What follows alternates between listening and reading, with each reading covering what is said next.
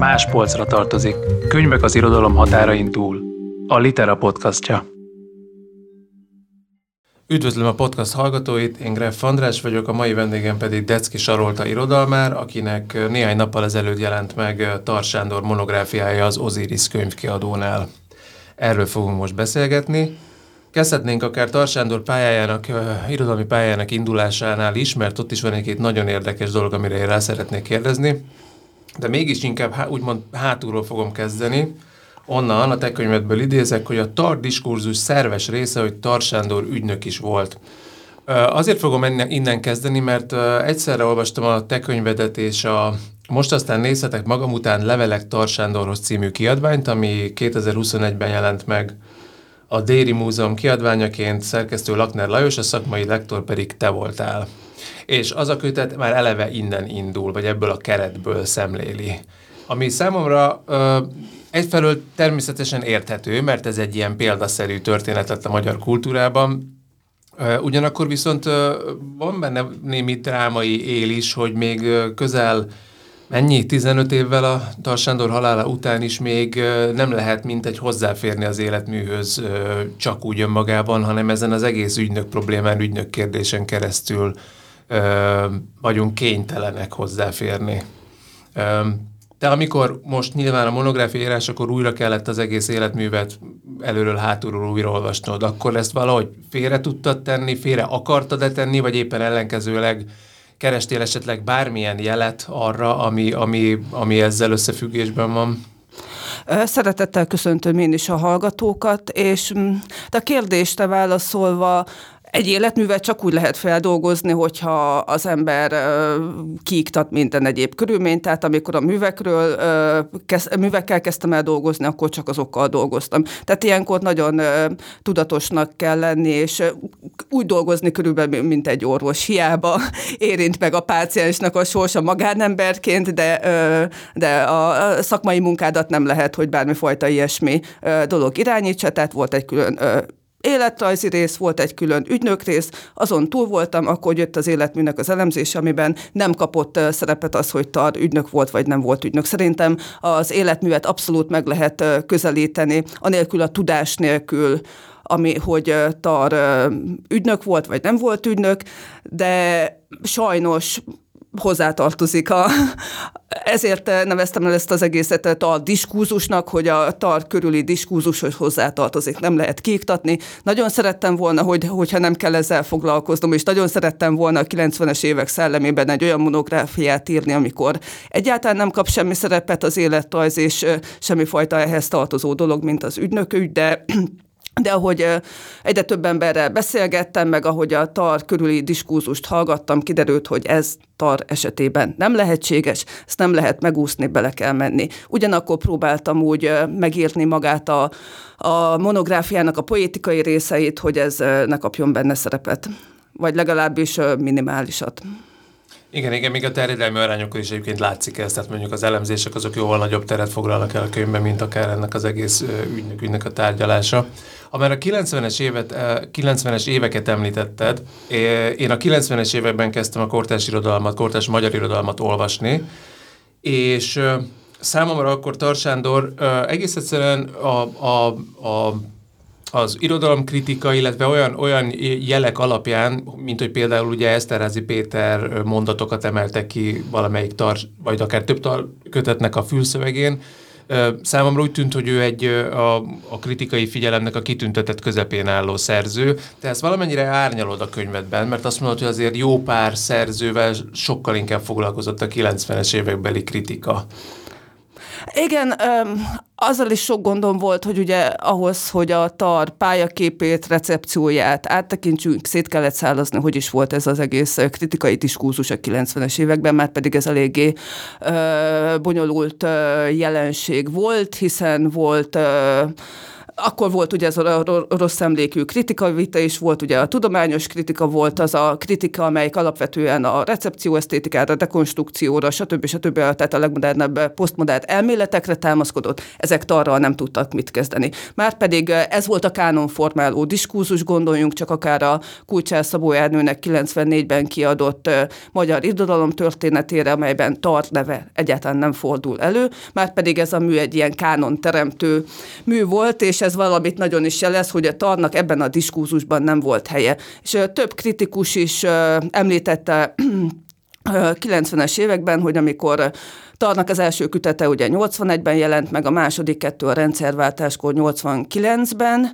tehát addigra már ugye túl vagyunk a prózafordulaton, betört a magyar irodalomba a posztmodern, Tar beszédmódját egyszerűen korszerűtlennek a vittak találták, tehát ezt a realizmusra realizmusra támaszkodó, vagy realizmu, realista prózának nevezték, és hát igazából ez az Eszterházi mondat, amire te is céloztál, ez sem tett jót a tar megítélésének, hiszen ez úgy hangzik, hogy azok helyett beszél, akik nem tudnak beszélni, és ezzel így az Eszterházinak van egy ilyen nagyon erős kánonformáló, királycsináló ö, tekintéje. Ugye Ágota Kristófról is azt mondta, hogy magyarul ír, de nem magyar író. Márpedig ez ugye az Ágota Kristóf recepciót is meghatározta Magyarországon, épp úgy a tar recepciót is ez, hogy azok helyett ír, akik nem tudnak írni. Tehát Tarsándor képviseleti próza, a szegényeknek a szószólója, és hát ugye a tar körül kialakult ilyen kultuszban is ez a szólam vált uralkodóvá, a szolidaritás eszméje. Ú, olvastam ilyen nagyon kicses izéket, hogy a szívébe mártja, és a saját vérével ír azok helyett. Akik, tehát na,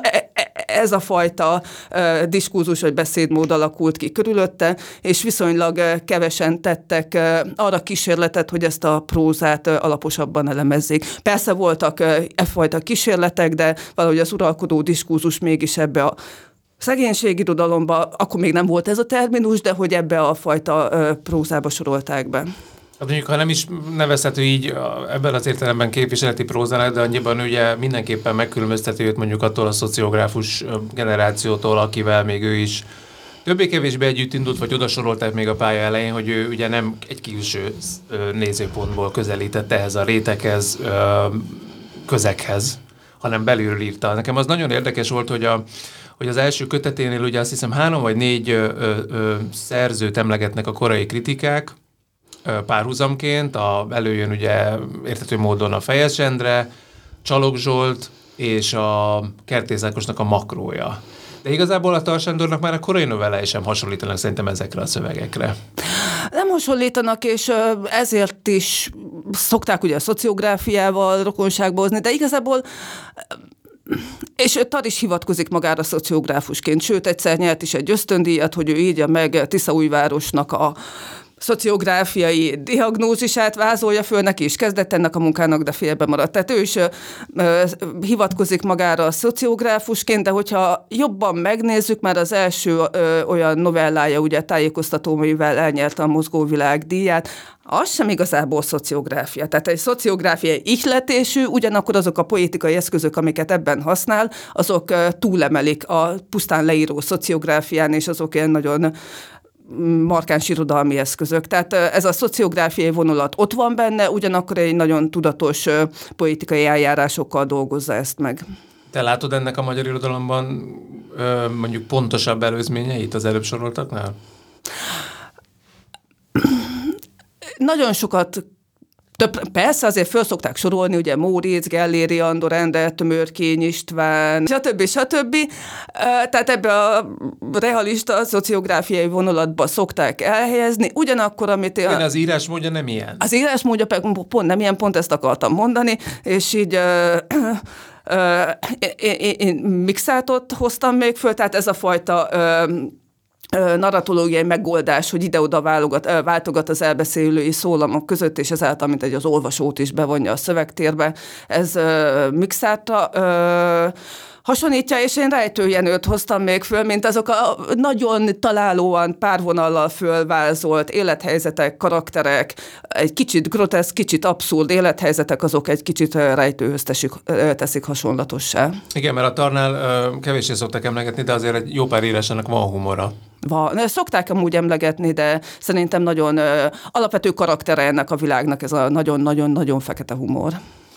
És ugye az, az a kritikákban, vagy a kritikai fogadtatásban az nagyjából uh, egységes volt, hogy az életmű utolsó egy-két kötetet talán valamivel már egyenletlenebb vagy gyengébb, mint a korábbiak, de alapvetően te látsz ebben az életműben korszakokat, változást, lehet egyáltalán valahogy korszakolni a tarköteteket, vagy ez egy teljesen egységes és uh, tulajdonképpen szabadon variálható életmű, mert csak azért is, mert ugye számos novellás kötet a 90-es években ugye úgy épült föl, hogy általában ezek ilyen válogatások voltak, és akkor ahhoz raktak hozzá 9-10 új, új szöveget.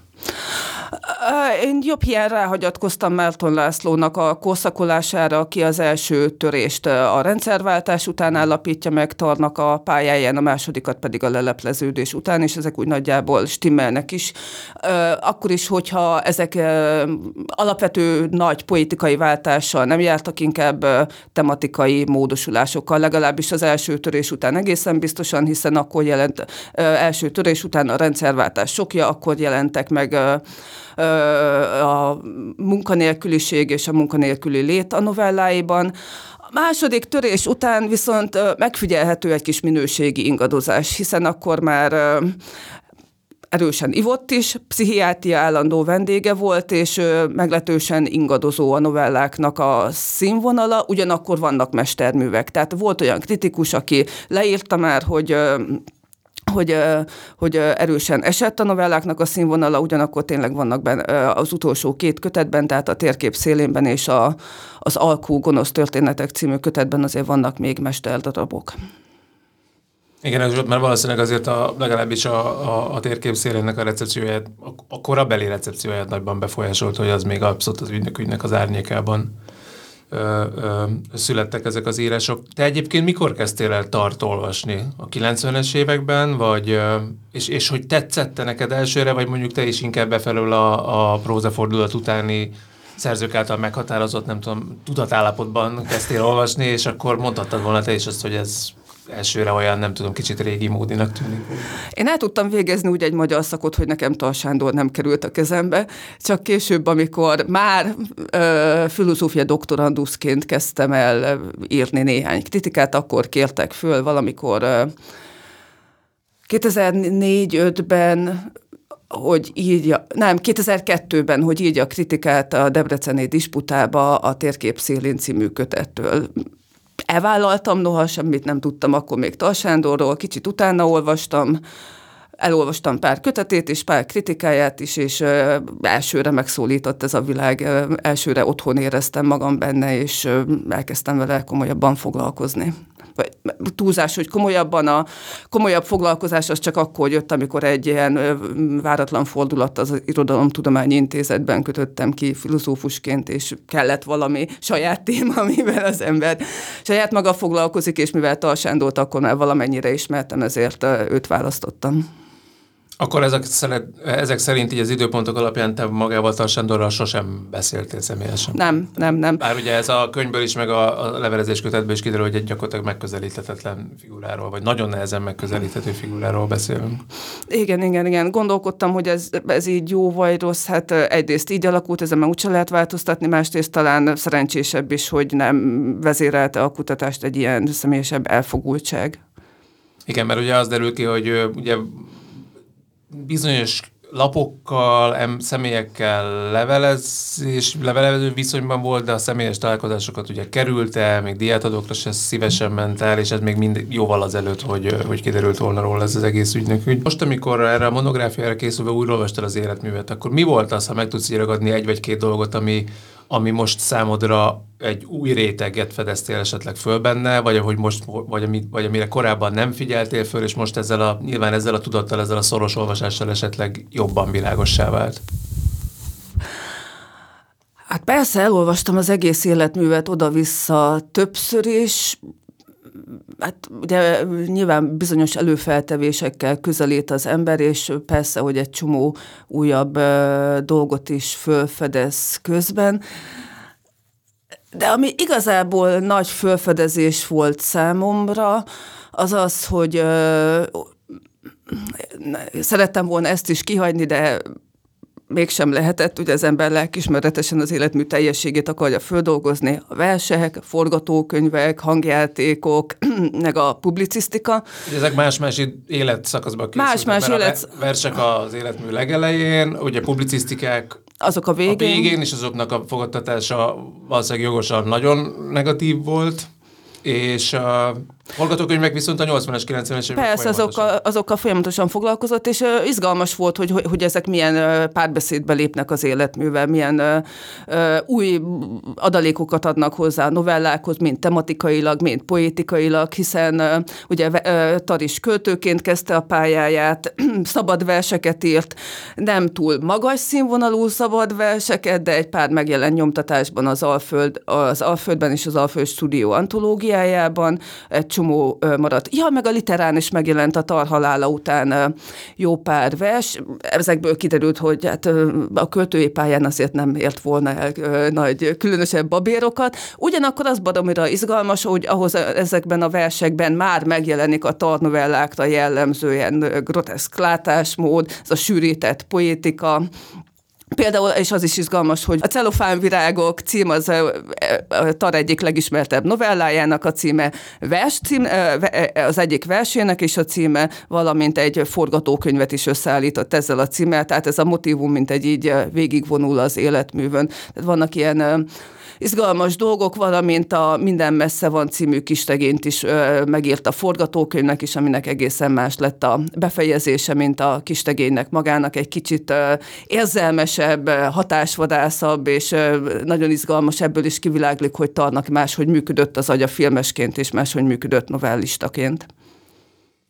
Ha mondjuk az a kérdés bármilyen íróval kapcsolatban, hogy sikeres író volt vagy sem, akkor ennek jó pár összetevője van. Ugye kezdve attól lehet akár ez egy kereskedelmi siker, lehet ugye a, a, a, a recepció, a kritikai vagy az irodalmi fokozott figyelme, és jelenteti azt is, hogy valamilyen ö, jól kimutató hatást gyakorol az utána jövő irodalomra. Ha az utóbbit nézzük, te látsz olyat bárkit, aki, aki akár kicsit úgy direktebben is, de folytatja ezt a, ezt a fajta írásművészetet, vagy akire, akire nyíltabban hatással van. A végén említesz pár fiatalabb szerzőt. Nekem kicsit olyan távolinak tűnik ez a hatás a mai, mai irodalomban. Szerintem az, hogy ugye a 2000-es évek közepe körül, de főleg a 2010-es évek elejétől megjelent a kortás magyar irodalomban az a ideiglenesen vagy jobb hiány szegénységi tudalomnak nevezett korpusz, ez, ez egy egyben mutatja a tarnak a hatását, vagy legalábbis tar hatása nélkül úgy nem biztos, hogy létrejött volna, vagy máshogy jött volna létre, és ez a, ez a trend így vissza is emelte valamelyest tart a köztudatba, valamint az a belátás, hogy a társadalomnak nem sikerült kilábalni azokból a problémákból, amelyek, amelyeket a rendszerváltás után szerettünk volna meghaladni, haladni, tehát így mint egy automatikusan visszaemelődött, és hát szerintem akár poétikai hatástól is beszélhetünk, de arról mindenképpen, hogy ezeknek a szerzőknek az egyik az, az egyik forrásuk, vagy akire sűrűn hivatkozni szoktak, az Tal Sándor. Hogyha megnézzük a Kis Tibor Noénak az Adudnot kellene című kistegényét, vagy novellaciklusát, abban azért nem nehéz tetten érni a mi utcánknak a szerkezetét és poétikáját, de akár tudnám emlegetni még Antal Balást is, akinek a Le című novellás kötetében is megfigyelhetők hasonló elemek. Szóval szerintem Tarnak így a hatása rejtettem, vagy kevésbé burkoltan az jelen van. Ha csak a körülötte kibontakozó, vagy egyre jobban kibontakozó kultuszt is nézzük, de akár közvetlen politikai hatástól is beszélhetünk. Az is nagyon érdekes, hogy, és talán még a, a korábbi recepciójába beleszóltat annak, hogy azért őt, bár voltak ugye regényszerű kísérletei, ő azért egy par excellence novellista volt. És ugye azért a 80-as, 90-es években azért a, a, az irodalmi közeg, a kritika, de valószínűleg az olvasók is ö, sokkal inkább a regényeket ö, ö, részesítették nagyobb figyelemben, nem? Viszont az utóbbi időben azért megint vannak olyan szerzőink, nem tudom, a Warren Edinától, Mánvárhegyi Réka, stb. most a Vonnák Diana, akik, akik klasszikusan igazi novellistának tűnnek.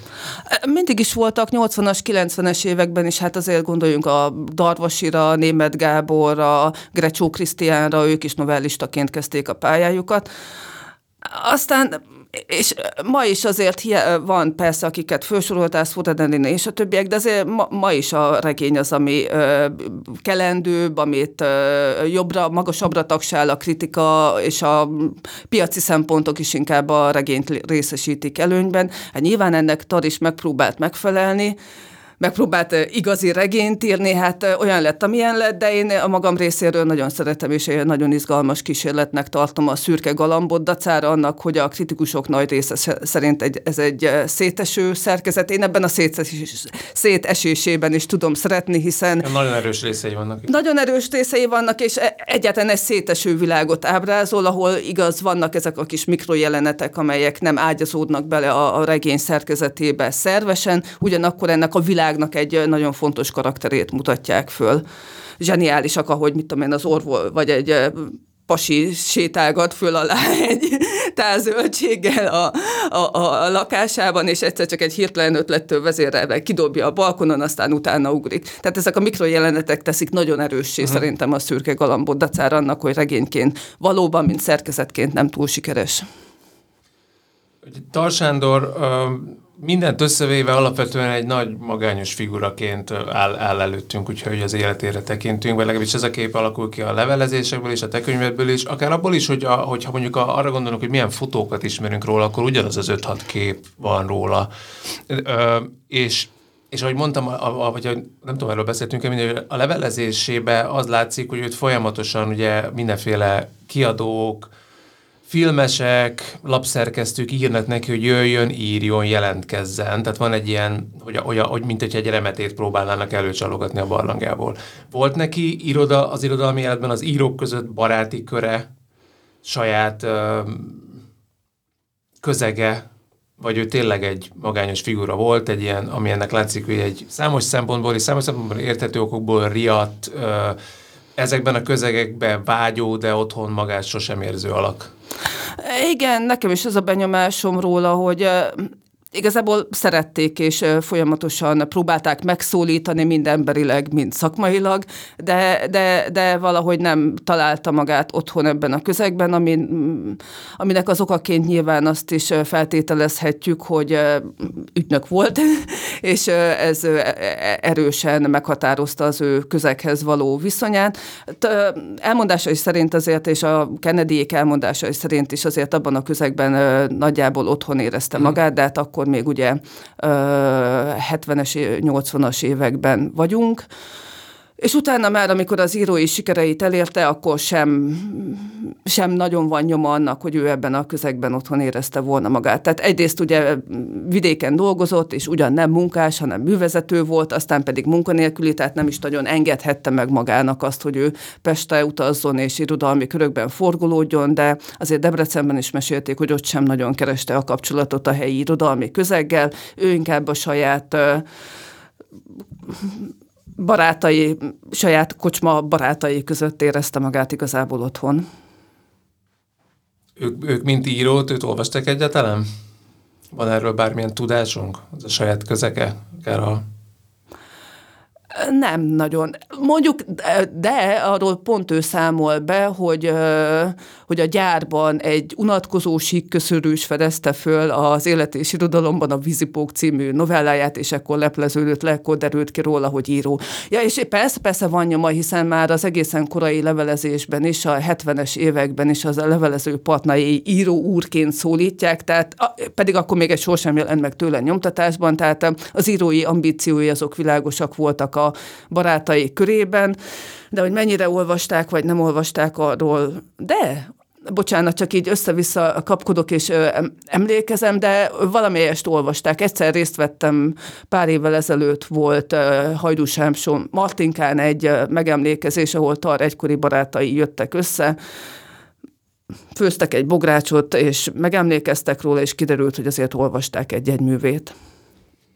Igen, a könyvedben is uh, utalsz erre, hogy azért van egy kisebb, szűkebb körű kultusz, azért már, már egyből a halála után is, is formálódni látszott. Igazából 2010-es mm, évektől kezdve fedezik föl talán, aminek egyrészt része, amit, ahogy mondtam, ez a szegénységirodalomnak a felfutása, másrészt pedig az is, hogy ö, ugye mindig ö, fontos kapcsolatai voltak a filmmel, a színházzal talán kevésbé, ugyanakkor egyre több színdarab is készült tar kötetek alapján, valamint a Hajdú Szabolcsnak a Déli Báb című filmje nemrég jött ki a moziból a Mindörökké, amit még sajnos nem láttam. Tehát a film és a színház nagyon fölfedezte magának Tarsándot. Most már nem is, nem is tudom, de legalább az utóbbi években 5-6 darab is készült a Tar művek alapján, vagy Tarnak az életéről, mint Ménes Attilának a Bihari című darabja, ami azt jelenti, hogy nem csak a tartúra résztvevői, ez egy alul, alulról szerveződő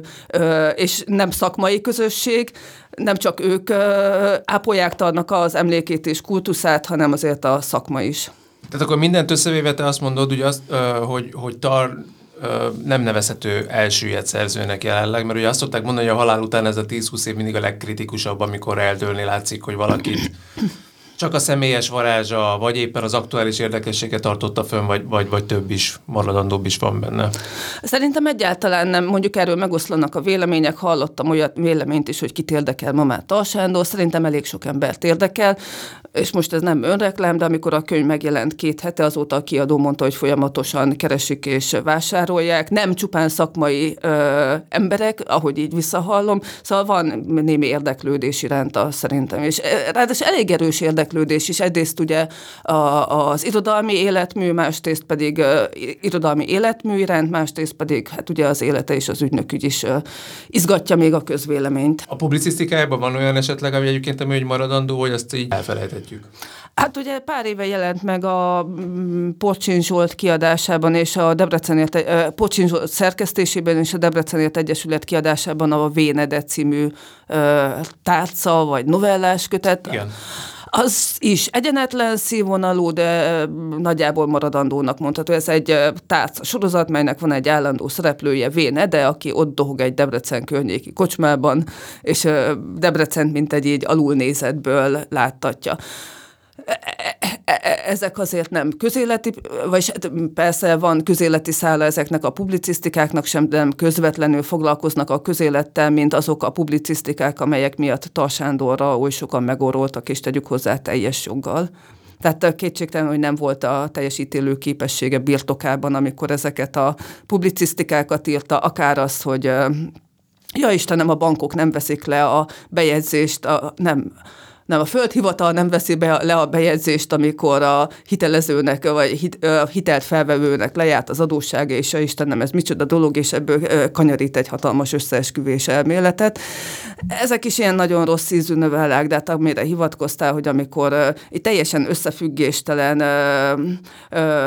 összefüggéstelenül vagdalkozik, hogy ezek is három per hármasok voltak, de csak én buktam le, és hogy igazából itt mindenki összejátszott mindenkivel. A, Vannak volt jó, akit megfigyelte. Igen, annak ilyen. volt, mert hogy ő aztán meg tud élni ebből a megfigyeltés áldozati státuszból, ez mekkora tőkét jelentett számára, holott ők is összejátszottak az akkori hatalommal, meg ez természetes dolog, hogy a hatalom megfigyelteti az állampolgárát, tehát egy ilyen teljesen, teljesen zavaros eszmefuttatásokba bocsátkozott, amelyek nyilván olyannyira nem tették kívánatossá az ő szemét az irodalmi körökben, hogy ugye kapott az élet és irodalomtól is egy levelet, hogy na jó, akkor köszönjük szépen, ezek után ne így el hozzánk publicisztikát, ez úgy tudom, hogy, vagy nem csak publicisztikát, hanem egyáltalán semmit, és úgy tudom, hogy ez úgy, ez őt eléggé megviselte, de hát minden oka meg volt rá a szerkesztőnek, hogy ezt a döntést meghozza.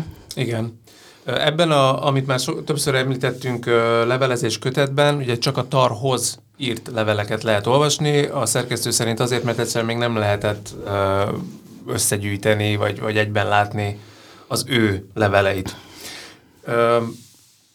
A monográfia után, vagy a monográfiára készült, te, amúgy a magát, a, hagyatékot hogy látod? Tehát vannak benne ö, kiadatlan, kutatásra szoruló, kutatásra érdemes szövegek még, vagy nagyjából ismerjük azért azt, ö, amit a tar életműnek gondolunk?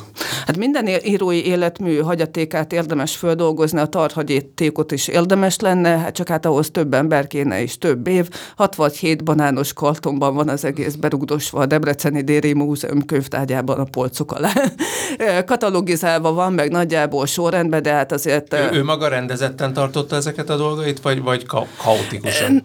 Nem tudom, ezt erre a Laknár Lajos tudja választ, aki a hagyatékot összeszedte a tarlakásában a halála után. Szóval érdemes lenne földolgozni, már csak azért is ugye a, a monográfiában is hivatkoztam a kiadatlan hangjátékokra, a forgatókönyvekre, de vannak novella változatok, ami alaposabb filológiai munkát igényelne. Ott van a Tiszaújvárostól szóló monográfiának egy töredéke, levelek, szóval érdemes lenne ezt alaposabban földolgozni, de hát ismerjük a magyar, mai magyar, pláne humántudományok helyzetét erre egy hamar nem fog sor kerülni, pedig legjobb tudomásom szerint már több kutatócsoport is pályázott erre. Az Otkánál meg itt uh-huh. ott, hogy, hogy neki feselkedjenek ennek a munkának, de erre mindez idáig nem érkezett támogatás.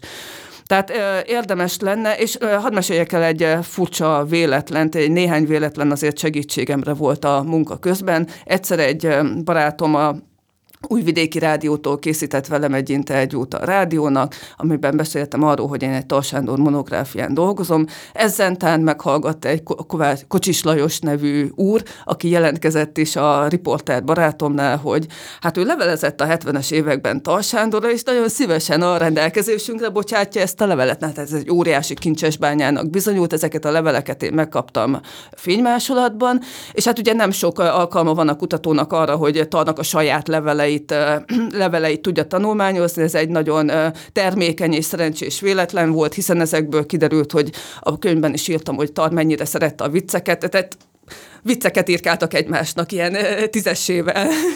Tehát, hogy gyűjtötte a vicceket, gyűjtötte a vicces történeteket, valamint a levelekből ö, ö, egy ilyen kis olyan történet is, levelekben egy olyan kis történet is előkerült, amit szintén megírtam a könyvben, ami azt mutatja, hogy Tara magánlevelezésben is ugyanazt a beszédmódot használta, mint a novellákban, tehát ezt a kis töredéket akár nyomtatásban is meg lehetne jelentetni, amikor bemegy a, bemegy a delikvens a röggenezőbe, és hogy milyen, milyen abszurd folyamatokon kénytelen keresztül menni. Valamint az is kiderült számomra, hogy Tar még kint volt ugye az ND NDK-ban a 70-es években, és Ugye ez, a, ez az ember, akivel levelezett ő Zentán élt, és ő folyamatosan küldte neki a, a, a Tornai Otto és a Végel László köteteit, és ezek hmm. Tarra óriási hatással voltak. Tehát ez, hogy a Tar korai költészetére a vajdasági avantgárd költészet hatással van, és ez áttételesen a novellákra is, ez, ez ebből a levelezésből derült kivilágosan számomra.